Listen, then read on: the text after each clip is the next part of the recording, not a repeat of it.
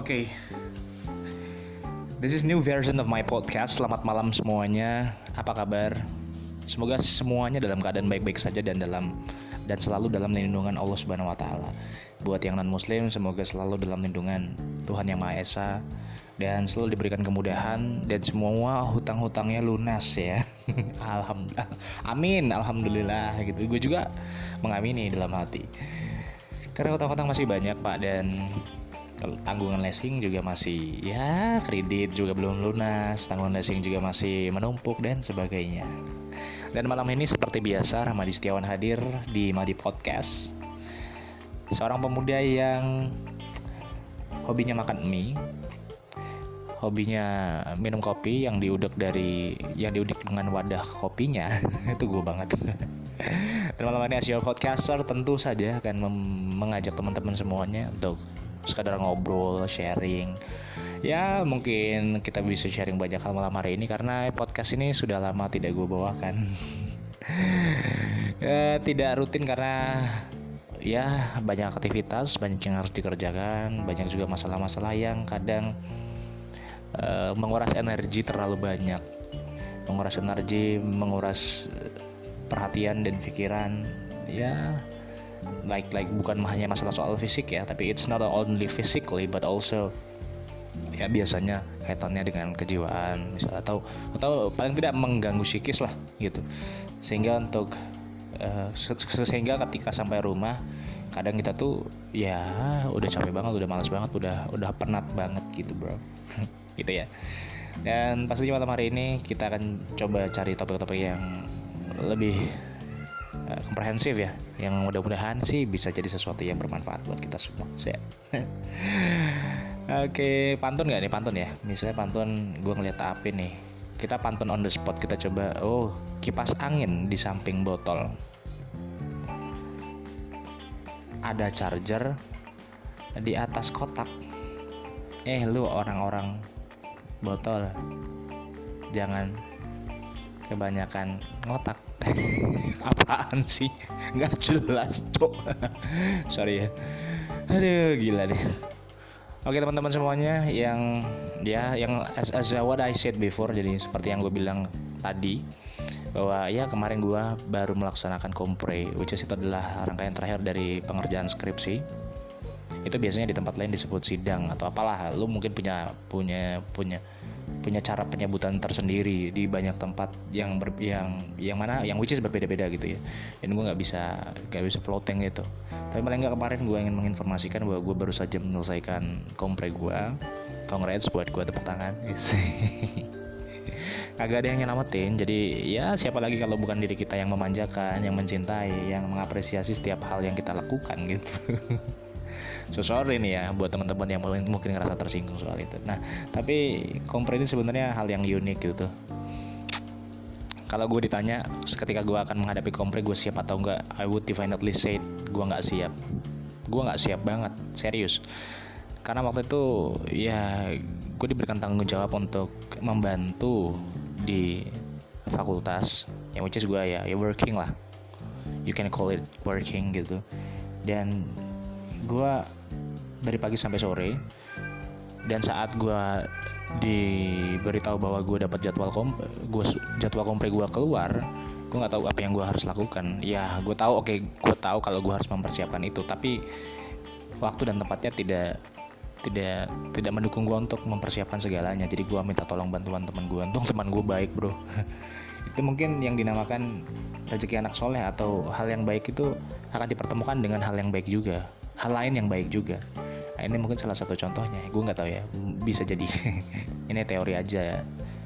Kalau gue lu tanya definisi kebaikan itu apa ya itu relatif juga. Perspektif tergantung eh, nggak uh, tergantung ya. Itu depends on what people see gitu. Depends on di mana mereka berada pergaulan atau lingkungan apa yang mereka uh, yang mereka tinggali. Lu bisa ya lah lu bisa katakan kayak gitu tapi gini uh, yang mau gue poin gue adalah bahwa kompre kemarin tidak gue persiapkan dengan baik sebetulnya. Karena gue nggak sempat untuk baca-baca gue nggak sempat uh, ngerevisi beberapa part yang harusnya gue gue ubah dan gue benerin gitu ya. Tapi ada teman gue yang bantu Repki thank you so much for Repki udah bantuin gue prepare itu semua. Dan ya gue nggak ngerasa enggak gue nggak ngerasa pede aja. Ya kayak lo semua lah ya lo pernah nggak sih ngerasain gitu saat lo misalnya nggak prepare well gitu tentang sesuatu dan lo ber, dan lo uh, ngerasa deadline itu semakin dekat dan lo ngerasa sangat nervous ya itu yang gue rasakan gitu. Karena gue nggak nggak nge-prepare itu dengan baik that's mean gue nggak percaya diri dengan dengan kapabilitas gue esok saat kompre tiba gitu loh. Apalagi kompre ini adalah hal yang sebelumnya belum pernah gue lakukan. Nah ini lebih parah lagi ya. Jadi ini lumrah gue rasa ya di uh, dialami oleh banyak orang dialami oleh semua orang saat mereka melakukan hal baru yang mereka belum pernah lakukan gue yakin seyakin yakinnya bahwa mereka akan uh, sangat amat buta dan gelisah saat misalnya diminta untuk melakukan sesuatu. Nah, kompre ini saat melakukan sesuatu yang belum pernah, mereka pernah jalani atau belum pernah mereka lakukan. Nah, kompre ini salah satunya gitu. Tapi mungkin karena bekal gue, karena basic gue ya, basic gue biasa ngomong, biasa gue bacot, biasa gue nge-MC apa segala macem lah. Public speaking it's a part of my life. Jadi ya nervous itu ada, tapi setelah gue lakukan ternyata it's just so-so gitu. Tapi gini, Pokoknya gue thank you aja, thank you banget buat semua orang yang sudah support gue, thank you, thank you banget untuk orang-orang yang sudah bantu gue untuk preparation kemarin karena akhirnya in the end of the day I reach this point gitu. Akhirnya gue sampai di titik ini, titik di mana gue uh, menyelesaikan skripsi gue walaupun memang masih banyak tugas yang harus gue selesaikan, misalnya harus gue harus revisi, gue harus bimbingan lagi, gue harus persiapkan semua berkas yang dibutuhkan untuk mendaftar yudisium. Jadi nanti ada namanya pemberkasan yudisium dan itu uh, waktunya sampai Desember ini. Yang which is gue harus gue harus speed up itu semua. Gue harus menyelesaikan itu semua supaya gue nanti bisa yudisium di bulan 3 jadi for your information untuk di UM ini ada tiga kali yudisium.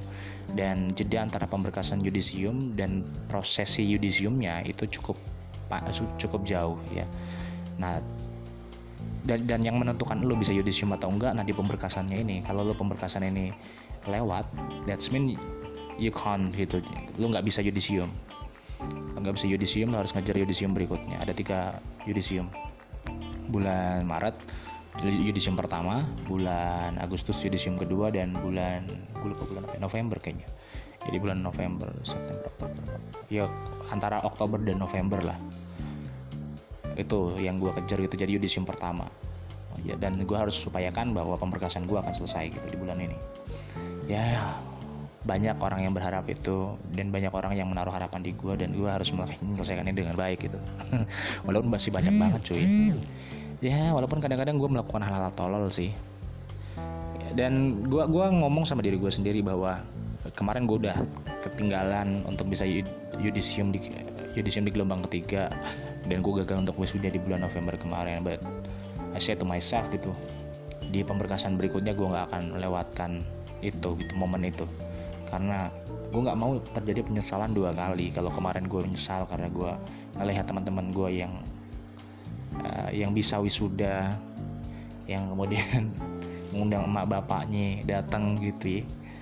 Ada rasanya itu hati bergidik apalagi yang kemarin gue kan bantuin di acara. Gue juga termasuk dalam panitia acara. Yang mana saya harus melihat mereka berjalan toganya digeser. Waduh dau dau di dau pak.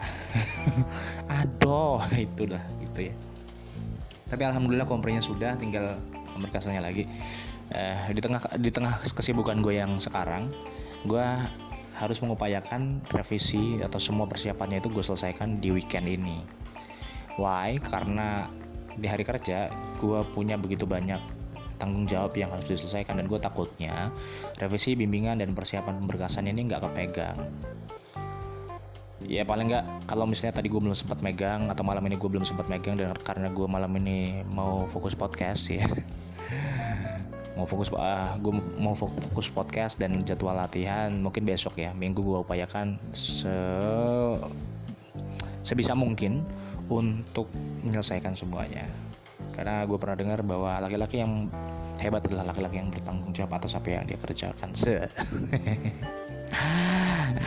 dan gue tidak termasuk sepertinya pak. Itulah pokoknya intinya ada ada banyak hal gitu yang terjadi. Nah itu kompre kompre itu salah satu hal yang yang remarkable banget terjadi sama gue minggu ini. Dan for your information juga sekarang gue tadi ya gue udah singgung sedikit bahwa gue ngebantu di fakultas. Ya yeah, you can call you can mention it as a working as a worker. Me myself working at the faculty ya sebenarnya ini sesuatu yang nggak sengaja sih tiba-tiba kayak gue ditawarin. Dan dan saat gue ditawarin itu eh, gue juga posisinya tidak dalam eh, project apa pun. Gue sedang tidak bekerja gue sedang tidak bekerja gue sedang tidak uh, event gue sedang eh sorry gue sedang tidak sibuk sibuk-sibuk gitu. Dan dekan gue manggil gitu kan they, they, they were calling me not only my dekan tapi also kaprodi gue ketua prodi mesin manggil terus dia menawarkan bahwa lu mau gak kerja di fakultas uh, sambil menunggu ijazah lu keluar nanti kalau ijazah lu udah keluar di bulan April ya which is dijadwalkan akan di bulan April ya kalau gue ikut yang pertama gue akan direkomendasikan untuk jadi karyawan universitas ini gitu. Dan jadi karyawan kampus gitu bukan tawaran yang bad it's not bad actually. Tapi gue tahu rate gue dan gue tahu bahwa seharusnya gue bisa berkembang sih di tempat lain gitu ya. Apalagi gue punya passion yang mana passion ini sekarang sedikit berbeda gitu. Gue jadi orang yang lebih lincah gue jadi orang yang lebih suka ya aktif mengkonsep dan sebagainya. Dan datang tawaran yang ya mirip-mirip dengan pekerjaan gue dulu cuy pekerjaan gue dulu kan honor tuh. Gue dua tahun di Samsat. Dan ini kayaknya sih formatnya sama. Cuman bedanya ini di swasta aja. Dan gaji honornya atau gaji karyawannya lebih besar. Dikit aja gitu. Sebenarnya ini bukan pekerjaan yang jelek ya. Ini pekerjaan yang mulia bagus lah. Apalagi bisa mengabad, mengabdi di yayasan ya. Yang mana yayasan ini sudah sudah memberikan gue banyak hal. Pengalaman kesempatan uh, ilmu dan sebagainya lah. Gue rasa ini bukan bukan sesuatu yang jelek. Tapi buat gue yang sudah ke mana-mana katakanlah ya gue bekerja mungkin gue udah cerita di podcast gue awal-awal bahwa gue tuh pernah bekerja di mana di mana saja gue pernah bekerja gue udah cerita mungkin ya. Dan gue dan dan untuk orang yang sudah bekerja di banyak tempat gue rasa akan punya banyak pengalaman dan punya uh, kadar comparison ya jadi jadi gue punya punya katakanlah uh, pembanding gitu. Gue sudah merasakan dan gue punya punya reference tentang itu. Gue punya preference tentang itu. Berapa gaji yang gue terima kerjaan apa yang sudah gue pernah lakukan dan kejenuhan apa yang gitu gitu lah pokoknya. Intinya hal-hal yang kaitannya dengan pekerjaan dan ini datang gitu. Sebenarnya not bad itu dan gue masih ragu sebenarnya. Tapi uh, eh, gue pikir nggak ada salahnya gitu. Karena gue di awal udah bilang bahwa gue ada uh, eh, gue sebetulnya ada tawaran. Gue ada tawaran dan gue tertarik dengan tawaran itu. Dan tawaran tawaran pekerjaan ya tawaran pekerjaan ini ada di luar kota. Lebih tepatnya di Jogja. Ya bilang kan eh, gue sebenarnya nggak enak nolak ya. Tapi gue juga nggak mungkin nekan passion gue nggak mungkin gue nekan keinginan gue untuk melakukan banyak hal gitu. Gue bilang kalau oke okay, gue akan bantu sebagai wujud rasa terima kasih gue kepada semuanya lah kepada jurusan kepada fakultas kepada universitas kepada yayasan lah yang sudah sudah banyak memberikan a thing gitu memberikan banyak uh, pelajaran pengajaran dan sebagainya. Dan gue sih oke okay, yes. Tapi kalau nanti ada kesempatan lain atau maksudnya ada tawaran lain yang mana misalnya gua cocok dengan itu gua akan pergi. Mohon maaf pak. Gue bilang gitu kan. Ya alhamdulillah mereka ternyata welcome with that. It's okay with that. Jadi mereka malah bilang kalau Mas Ramadhin misalnya dapat pekerjaan yang lebih bagus it's okay. Itu bagus. Dan sebagai dan dari pihak fakultas kami mendukung. Gitu. Mereka katakan gitu dan uh, I would say ya oke. Okay. sekarang tinggal menunggu. Nah sekarang fokusnya di pemberkasan. Nah nah nah jadi for your information jadi jadi mulai hari Senin gue tuh udah mulai kerja kemarin. Dari senin tuh gue udah mulai bantu-bantu gue udah mulai ya lu tau lah pekerjaan kantor lu honor ngapain. Ya tentu office boy. Gue harus bersih bersih sana segala macam lah ya udah gue rasa itu ya bagian dari proses aja ya walaupun gue udah pernah ngalami proses ini dan dan gue kayak ngerasa tuh ya alhamdulillah ini, ini, ini kayak, kayak kayak jadi tempat singgah aja lah gitu.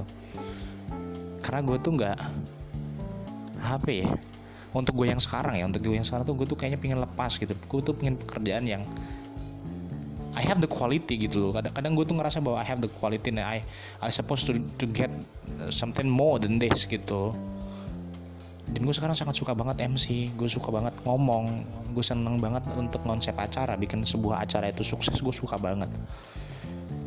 Gak salah dong gue kalau gue ngomong kalau gue suka. Kalau kalau sekarang gue tuh pingin sebenarnya follow my passion tapi mungkin memang jalannya belum kelihatan.